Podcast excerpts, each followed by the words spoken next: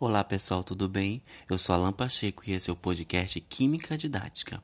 O tema do episódio de hoje será conversando sobre avaliação. Conversar comigo sobre esse tema, eu convidei uma amiga minha, Tainara, que já participou de um outro episódio, que foi aquele que a gente falou sobre como os alunos do ensino médio veem a química.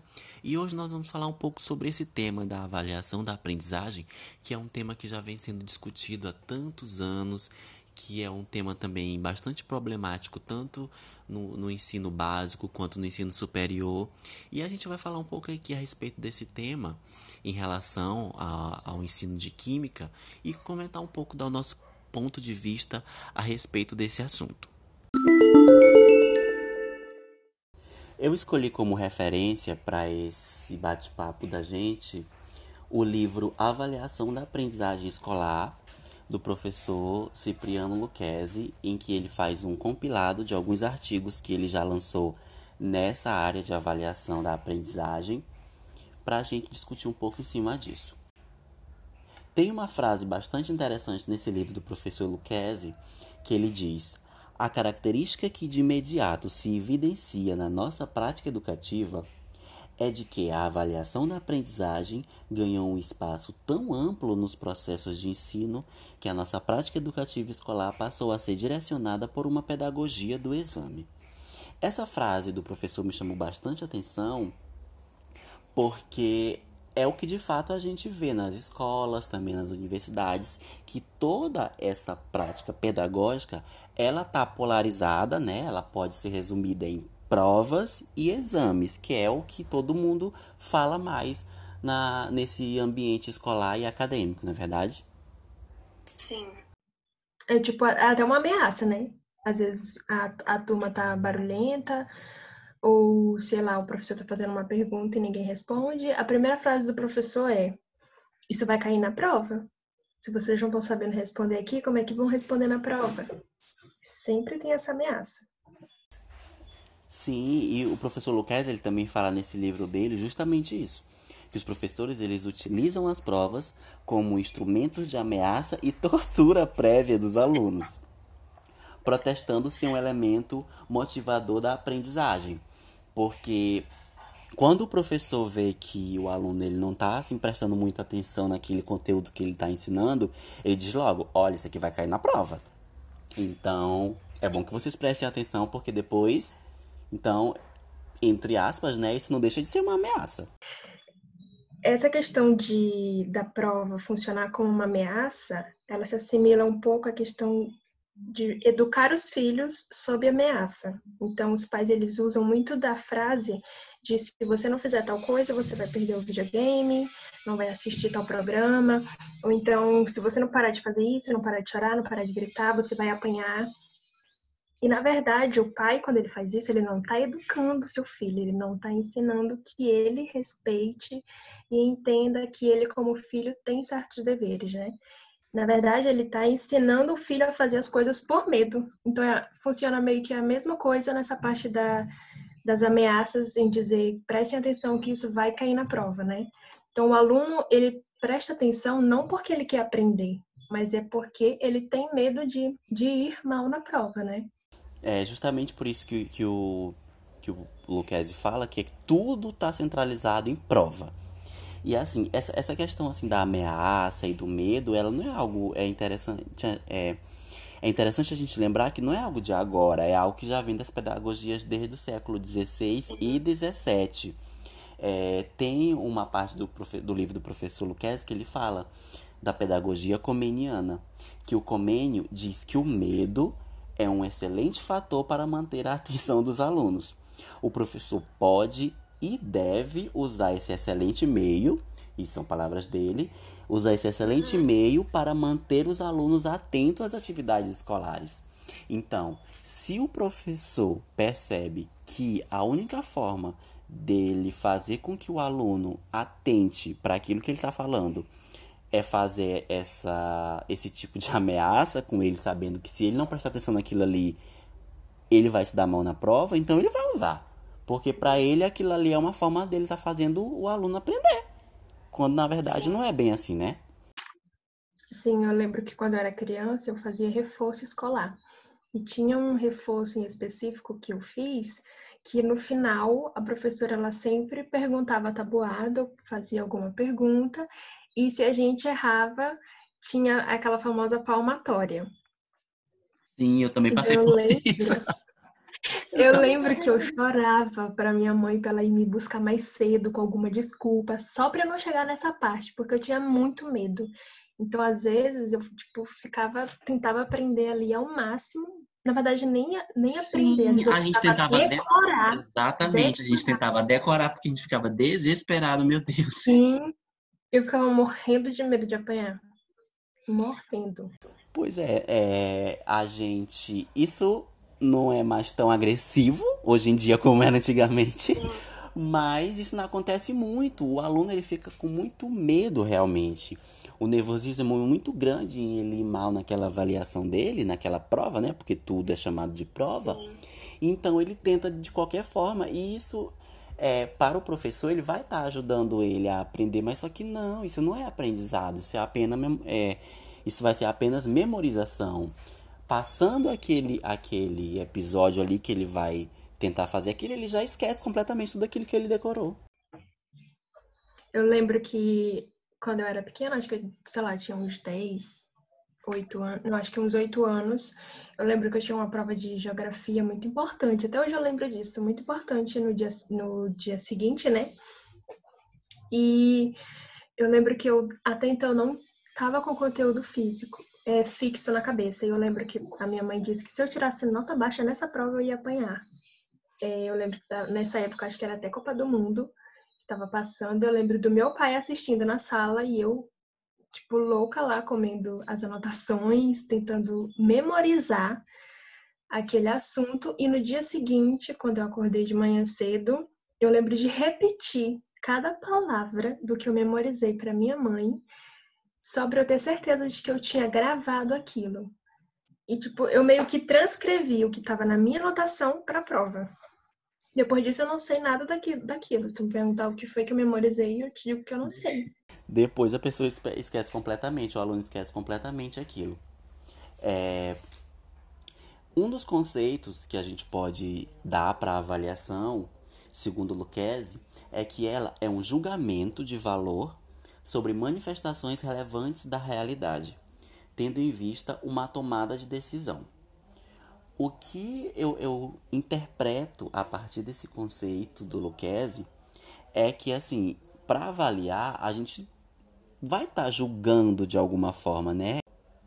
É inevitável a gente fazer um julgamento de certa forma para o aluno. Mas é importante o professor se atentar também, ao julgar os alunos, ele também vai estar tá se avaliando, né? Aquilo, aquilo ali também vai estar tá servindo de julgamento para ele. Não... Sim, com certeza. Mas é, isso é uma percepção totalmente diferente do que eles acham, né? Eles acham que aquilo diz mais a respeito do aluno do que sobre ele mesmo. Sim, sim. Eu acho que tu deve ter percebido, né, nas experiências que a gente teve, é que a gente sempre ouvia discurso por parte de professores dizendo: "Ah, aquele aluno ali, ele tem um conhecimento muito fraco. Tu viu como são as notas dele?" Então, sempre nunca era é, o que poderia, o que o professor poderia estar tá mudando para talvez melhorar o desempenho né, do aluno ou do, da turma no geral sempre era que estava que não importa o quão fácil o professor elaborasse aquela prova, sempre tinha nota baixa. Né, que não entendia mais o que fazer com os alunos. Isso que tu falou, ele entra muito no final aqui dessa, desse conceito de Lucchese, que é tendo em vista uma tomada de decisão. Então é muito importante o professor saber como é que ele vai interpretar aquele resultado daquela avaliação, principalmente se ele não for um resultado tão satisfatório. Porque se eu ver que o aluno não está indo bem, alguma coisa eu preciso fazer, né? Porque se ele não, porque se ele não está indo bem, então talvez eu, enquanto professor, também não esteja indo bem. É outro discurso que a gente ouve muito em sala de aula a respeito disso, dessa falta de tomada de decisão por parte do professor. É, vamos supor, é, já passou da metade do ano e está ali chegando na terceira avaliação bimestral, né, que a gente diz. Sim. Muitas vezes o professor ele se coloca na frente da turma e diz: Então, alunos, eu tenho observado a nota de vocês e tem gente que, se não acordar para a vida agora, vai ficar aprovado. Ou vocês começam a focar no estudo de vocês, a tomar a decisão de estudar, ou então vocês vão reprovar.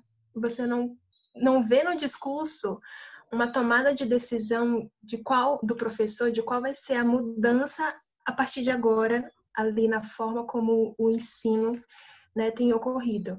Só se vê que o professor está interessado na tomada de decisão dos alunos. Sim, isso, isso é, uma, é algo realmente que a gente vê muito acontecer. E quando é, esse tipo de coisa acontece, a gente vê que aquela função da avaliação, ela não está é, sendo levada em conta. Porque Sim. a avaliação da aprendizagem, ela existe propriamente para garantir a qualidade da aprendizagem do aluno. Então, ela tem a função de possibilitar uma qualificação da aprendizagem do educando. Então, assim, digamos, é, dando esse exemplo clássico do que acontece. Se o professor ele dá um período de aulas, aí ao final desse período de aulas dele, que ele fecha aquele conteúdo, ele vai fazer uma avaliação, ele vai fazer a famigerada prova. Se aquele aluno ele não conseguiu tirar uma nota boa para aquela prova, isso, em teoria, significa que ele não aprendeu aquele conteúdo, né? Uhum. Só que o que é feito a partir daí é passado para o próximo conteúdo. E se ele não aprendeu aquele conteúdo anterior, então fica por isso mesmo. Sim, é meio que a avaliação, ela deveria ser só uma resposta do que está sendo trabalhado em sala de aula. Mas não, o que a gente vê é que, na verdade... A função classificatória, né? É isso, a avaliação é uma obrigatoriedade para ver se o aluno de fato aprender o conteúdo. Só que é como uma vez eu, eu escutei um professor falar que se a gente vê a avaliação só com esse objetivo, na verdade ela não diz nada, porque o aluno ele pode decorar, né, como a gente já falou aqui, memorizar, e aí ele acabar tirando uma nota boa. Mas como ele memorizou, daqui a alguns dias ele pode esquecer 100% aquilo que ele gravou. Então, na verdade, ela não está avaliando o conhecimento do aluno. Ela não chega a ser uma resposta clara do desenvolvimento dos alunos ali perante aqueles assuntos que foram estudados. Sim, isso que tu falou é algo que o Perrenot também fala, que ele diz que a avaliação ela é usada apenas para criar, é, como ele fala, hierarquias de excelência que é apenas para ir meio que ranqueando aqueles alunos, classificando do melhor para o pior, né? Aquele que tira a, a nota mais baixa. Existem muitos é, teóricos e estudiosos da avaliação que eles falam sobre modelos de avaliação da aprendizagem. O próprio Luquez ele fala mais de uma avaliação diagnóstica. A Jussara Hoffman de avaliação, a avaliação mediadora. O Vasconcelos ele fala da avaliação dialético-libertadora, se eu não me engano.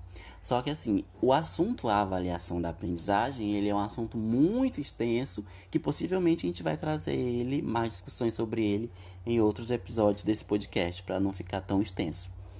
Mas assim, quando o, o professor ele tenta é, mudar a sua forma de avaliação em sala de aula, ele encontra diversos problemas, porque os alunos eles só trabalham pela nota. E todas as tentativas Sim. de implantação de novas pedagogias do professor, ele vai se chocar com esse minimalismo do aluno. Ele só vai querer fazer aquilo ali se ele souber que vai valer alguma coisa, porque do contrário ele não vai fazer. E, e isso é dificulta muito a vida do professor, porque a gente não pode também dizer que é culpa do aluno, porque como a gente falou anteriormente, isso não é de agora. Isso já vem de toda uma bagagem aí dele é, estando inserido nesse modelo tradicional de aprendizagem, modelo tradicional de avaliação. Então, para ele é aquela ali, né? Que é aquela história que que ninguém trabalha de graça. ele precisa, ele precisa saber que ele vai ter alguma recompensa. O certo seria ele ter em mente que a recompensa dele fazer aquilo seria o conhecimento que ele ia adquirir, mas não. A recompensa para ele é uma nota, é um ponto que ele vai é, é, ter se ele cumprir determinada tarefa. eu lembro até que na universidade mesmo, na, no curso de licenciatura, a professora, a gente tinha uma professora, não sei se tu fez essa disciplina comigo, que toda vez ao final da aula ela deixava um exercício pra gente fazer e entregar ele na, na aula seguinte. E toda vez tinha um aluno que perguntava se aquilo ia valer ponto. Que eu não sei quem é. E a, e a, e a professora, ela ficava extremamente irritada porque ela perguntava por que, que ela tem a obrigação de pagar o aluno para ele fazer um exercício, para ele estudar alguma coisa que vai servir para ele no futuro. Então, ela não tem que pagar o aluno com ponto para ele se interessar a estudar por alguma coisa. Então, é, é isso que a gente estava falando, é algo que já vem de muito, muito tempo atrás. É, e é bem difícil de, de, de tentar mudar. Então, é, realmente é necessário existir um, um, uma mudança de mentalidade, tanto da parte do professor como da parte do aluno, para que se entendam que o mais importante no processo de avaliação é o aprendizado. Tanto que o nome é a avaliação da aprendizagem. Então, o que vai, o que vai contar mais é se o aluno aprendeu ou não, e não necessariamente aquela nota. Porque, como tu falou, ela pode nem sempre retratar a realidade. Até porque a, a, avalia, a avaliação da aprendizagem, né, ela se dá durante o desenvolvimento das aulas.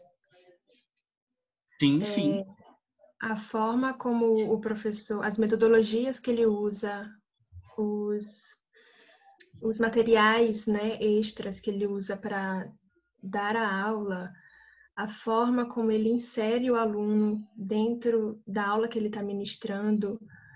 É, porque muitas vezes na sala de aula o professor ele só fala, fala, fala e o aluno só escuta. Tipo, o aluno não tem uma participação. Sim. E às vezes o professor, quando ele pede a participação do aluno, ele se coloca numa posição de general.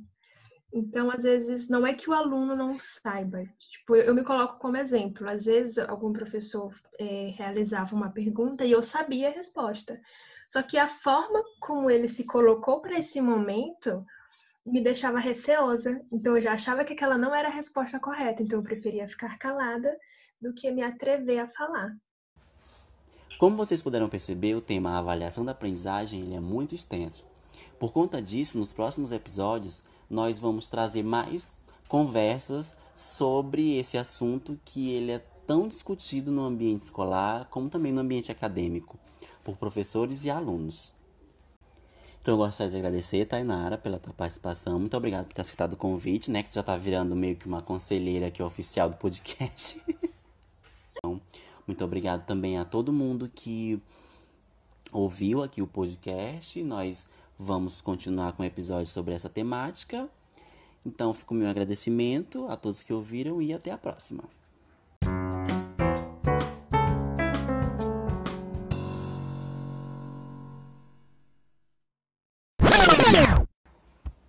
Mas eu sempre gosto de colocar aqueles, aqueles uns barulhinhos assim, uns, uns efeitozinhos que é para separar um áudio de outro. Aí vai vir aquele. Aí entra a minha